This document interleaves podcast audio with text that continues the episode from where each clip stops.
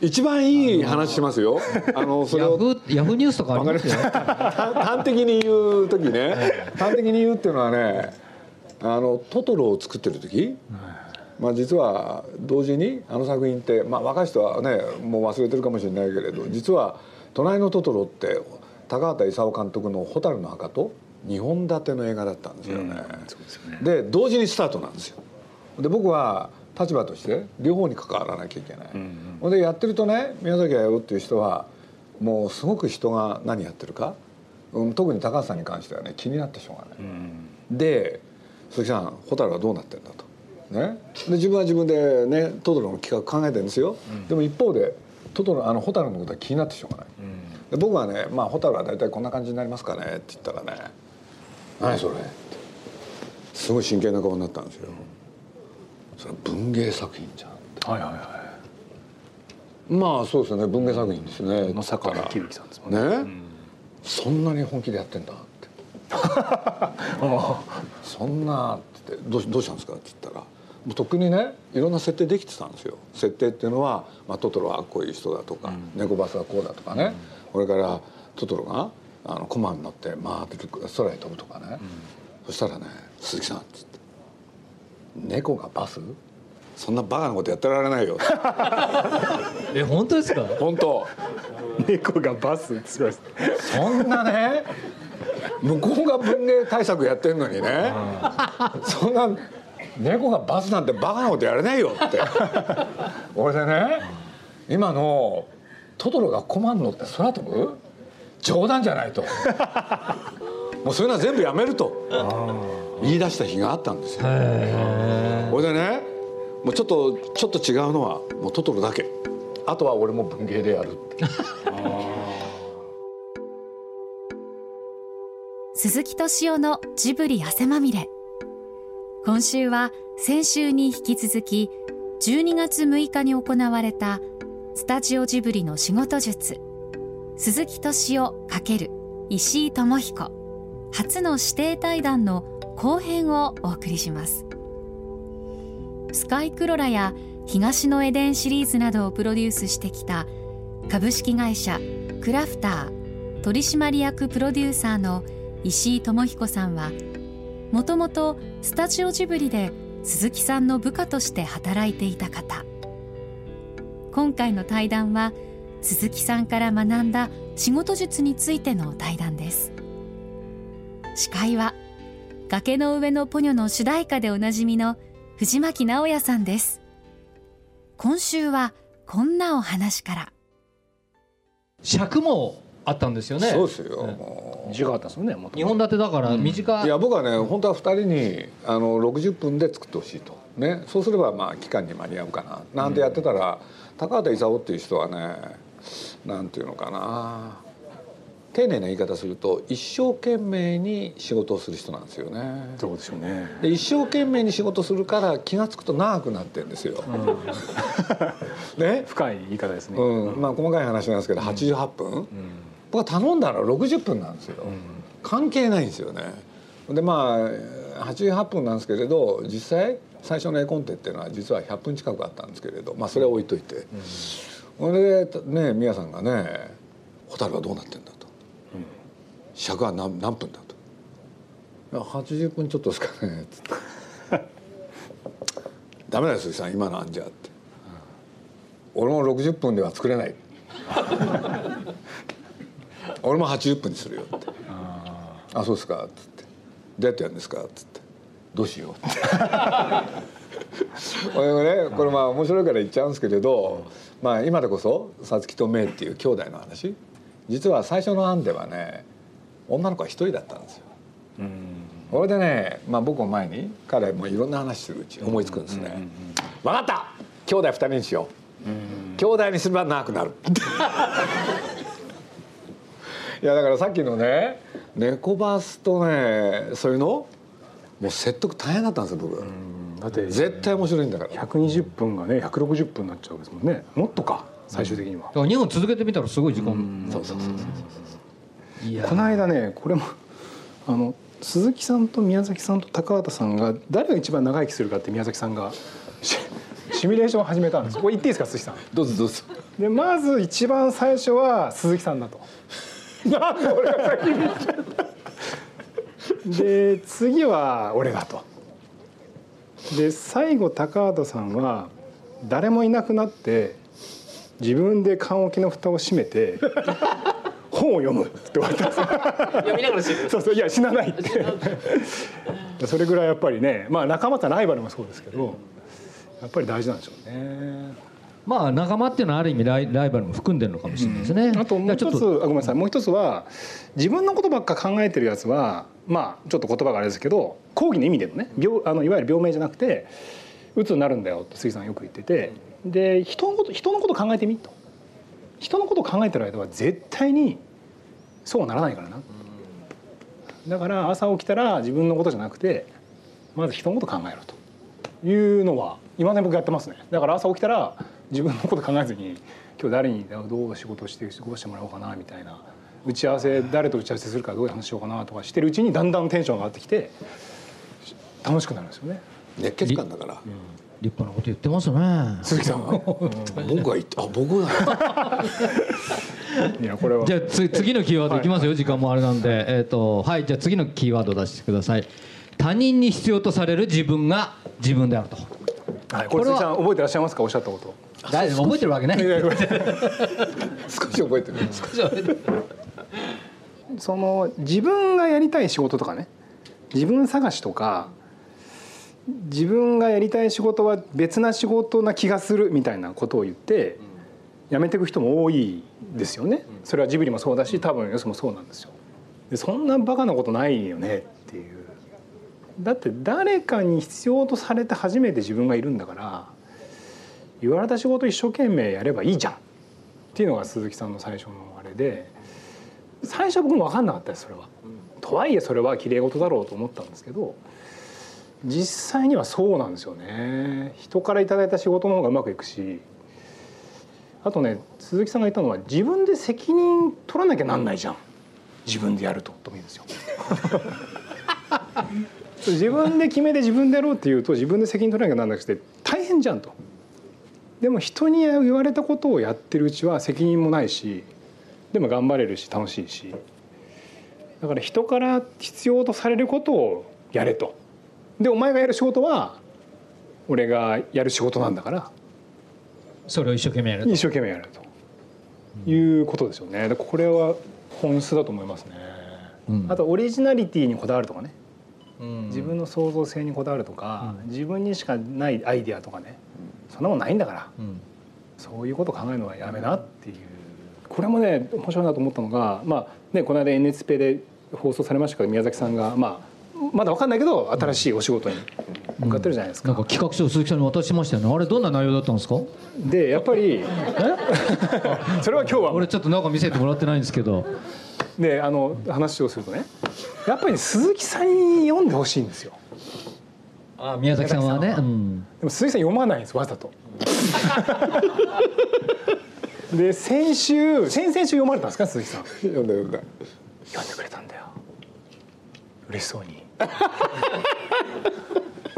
だからあの去年の年末もその毛虫のボロの現場が結構大変なことになって僕ら年末結構大わらわだったんです。あのあの石井がね今美術館用アニメ「毛虫のボロ」っていうのをジブリで作ってるんですけれど実は今石井は別の会社にいるんですけれどね今全面的に手伝ってくれてる現場のおんですよ手伝いをしてるんですよね。でまあ年末にはもうこれ言っていいですかね。制作中止かまでなったんですあのいろんなことがあって。去年末ってこと？去年末去年末です。でもう大晦日僕らも大騒ぎになってでも鈴木さんその時ねわざと宮崎さんに会わないんですよね。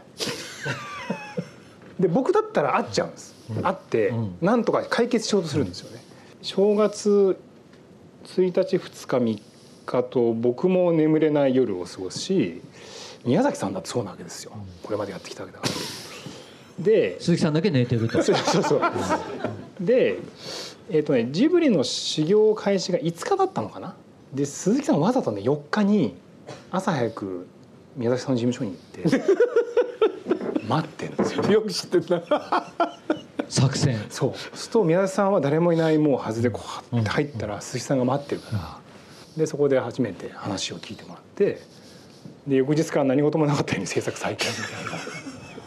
そういうところは感心するところがあって いやいや本当に、この男何考えてんだっていうのはその昔ですけどね「もののけ姫」っていうのがあってね夏休み公開して、まあ、普通だと冬休み前に終わるんですよだけどまああの「もののけ姫」っていうのは当時の映画業界的にはもうすごい人が入って。で、まあ、これについてもちょっといろいろ語りたいことあるんですけどやっぱり鈴木さんの全く映画業界じゃない人の発想でやったんで「まあ、もののけ姫」も当時の異例な200億みたいな数字を叩き出したんですけどね、ね、そう。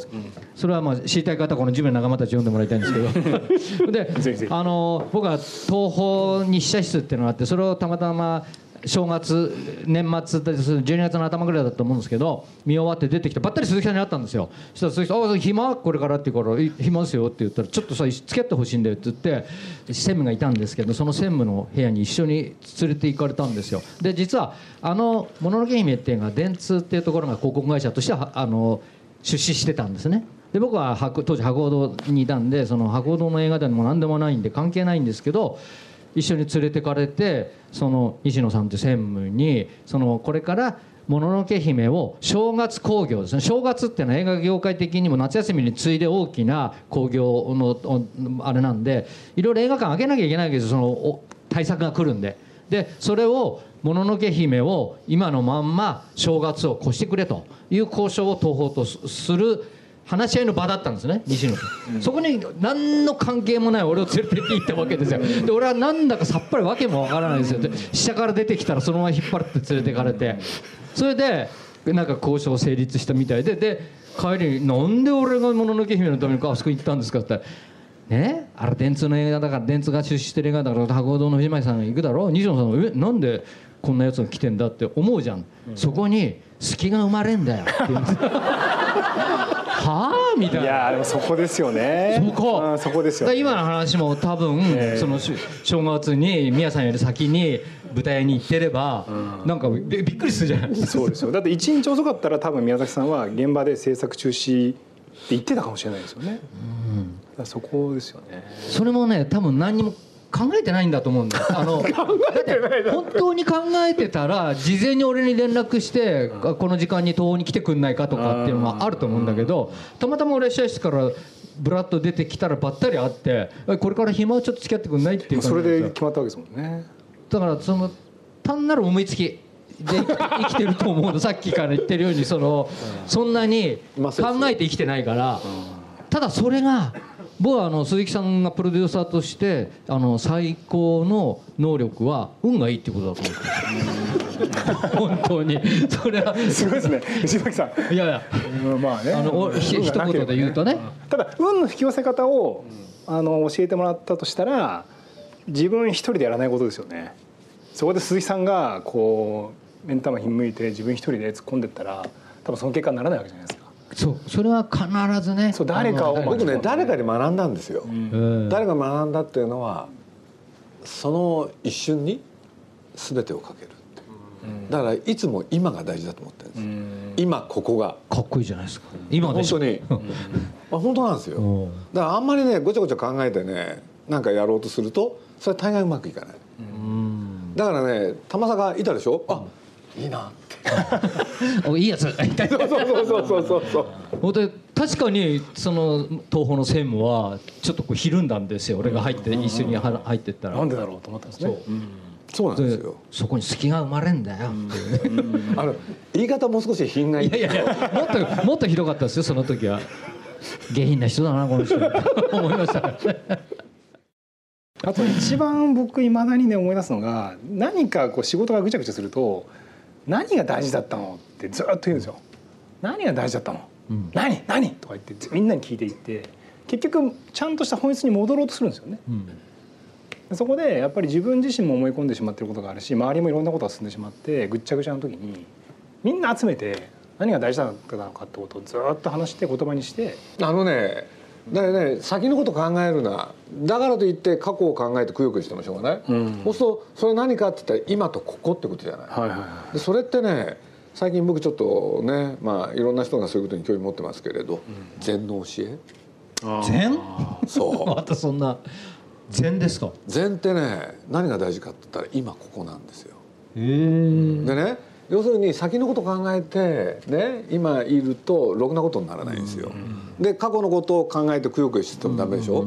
やっぱり今とここに集中なんですよ。なるほどそう。だ多分ね鈴木さんの決断が早いのがもちろんいろんな経験とかいろんな積み重ねもあるんですけどこんがらがってぐちゃぐちゃになってないんだと思うんですよね。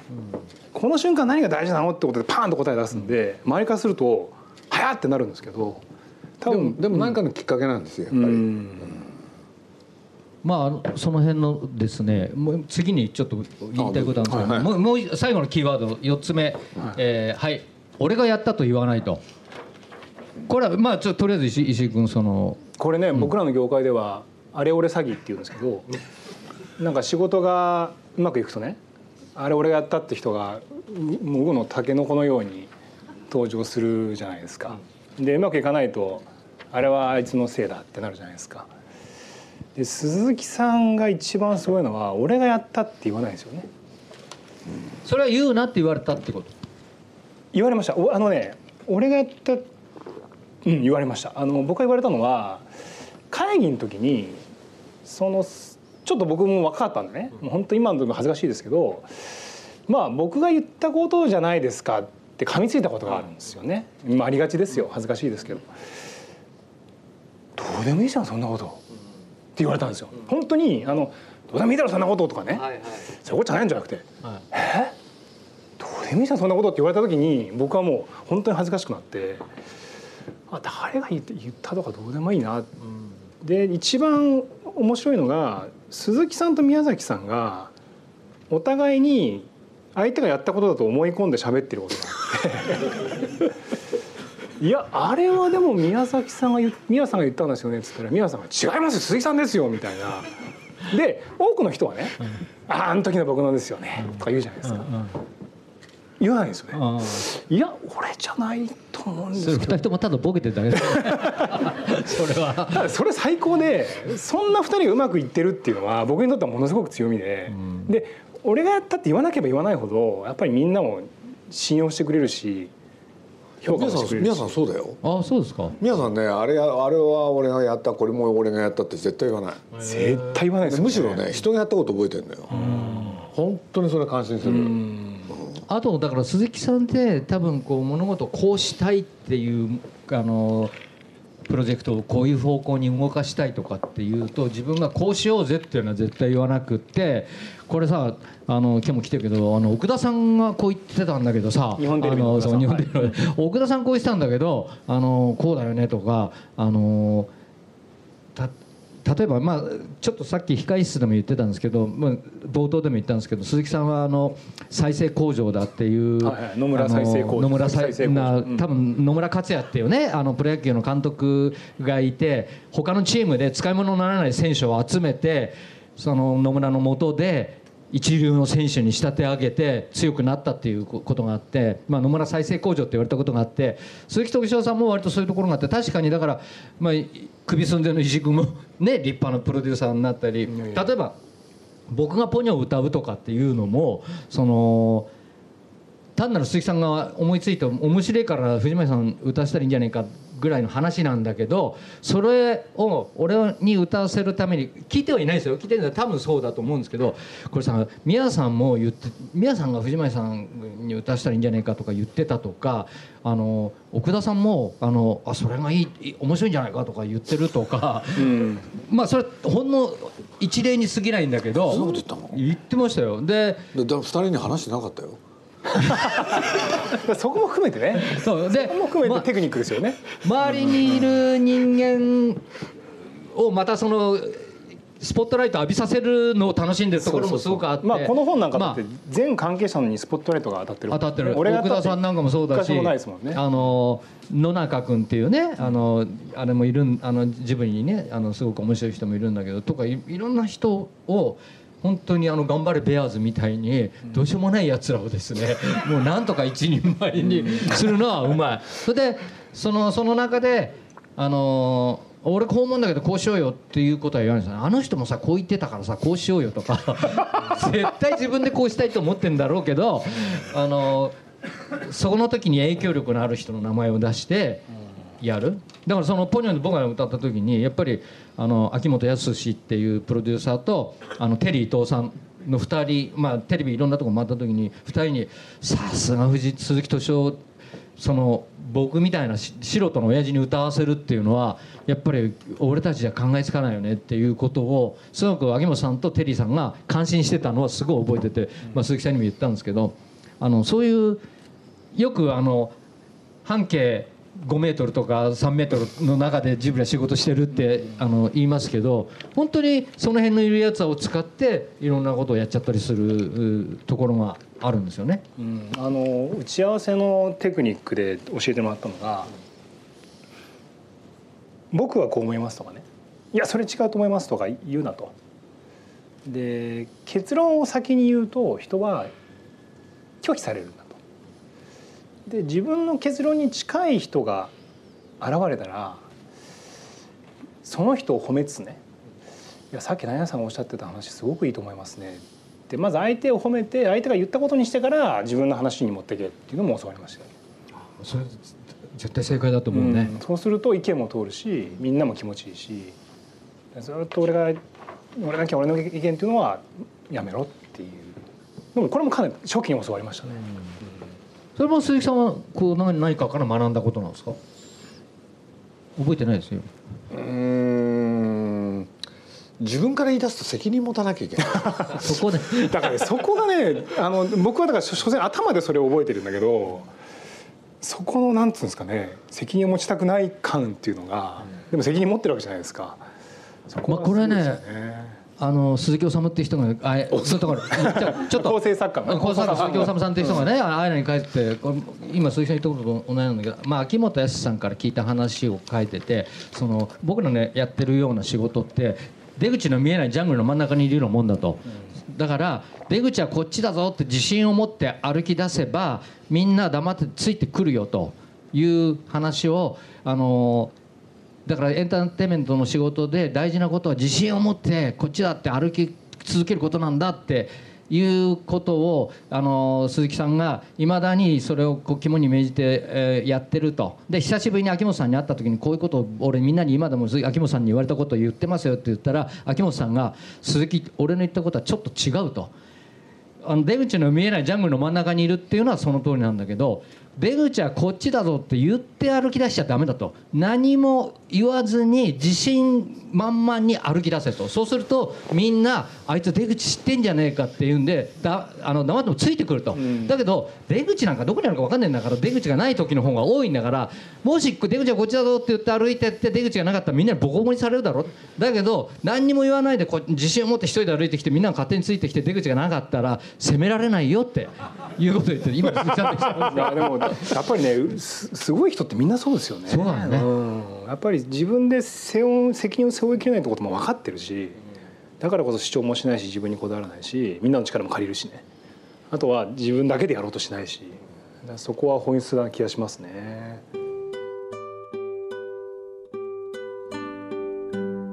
仕事は公私混同。仲間を増やせ他人に必要とされる自分が自分。俺がやったと言わない。などお二人のお話を聞いて仕事や生き方に対する考え方が少し変わりそうと思った方はぜひ鈴木敏夫さんが書いた新潮新書から出版されているジブリの仲間たちと石井智彦さんによるウェーブ出版から発売されている。自分を捨てる仕事術。鈴木敏夫が教えた真似と整理整頓のメソッドをお読みください。僕が鈴木さんにプロデューサー論で教えていただいて一番印象的だったのは監督は映画を演出する仕事だと。プロデューサーは現実を演出する仕事だって教えてもらったんですよね。そのためには言葉を磨きなさいと。監督が言ったことを作品の本質いろんなことをちゃんとした言葉にしていろんな人に伝えるのが仕事だからその現実を映画のシナリオのように常に朝から晩まで組み替えて考えて演出しなさいって教えていただいたんでまあ、できてないですけどそれは日々心がけてますね。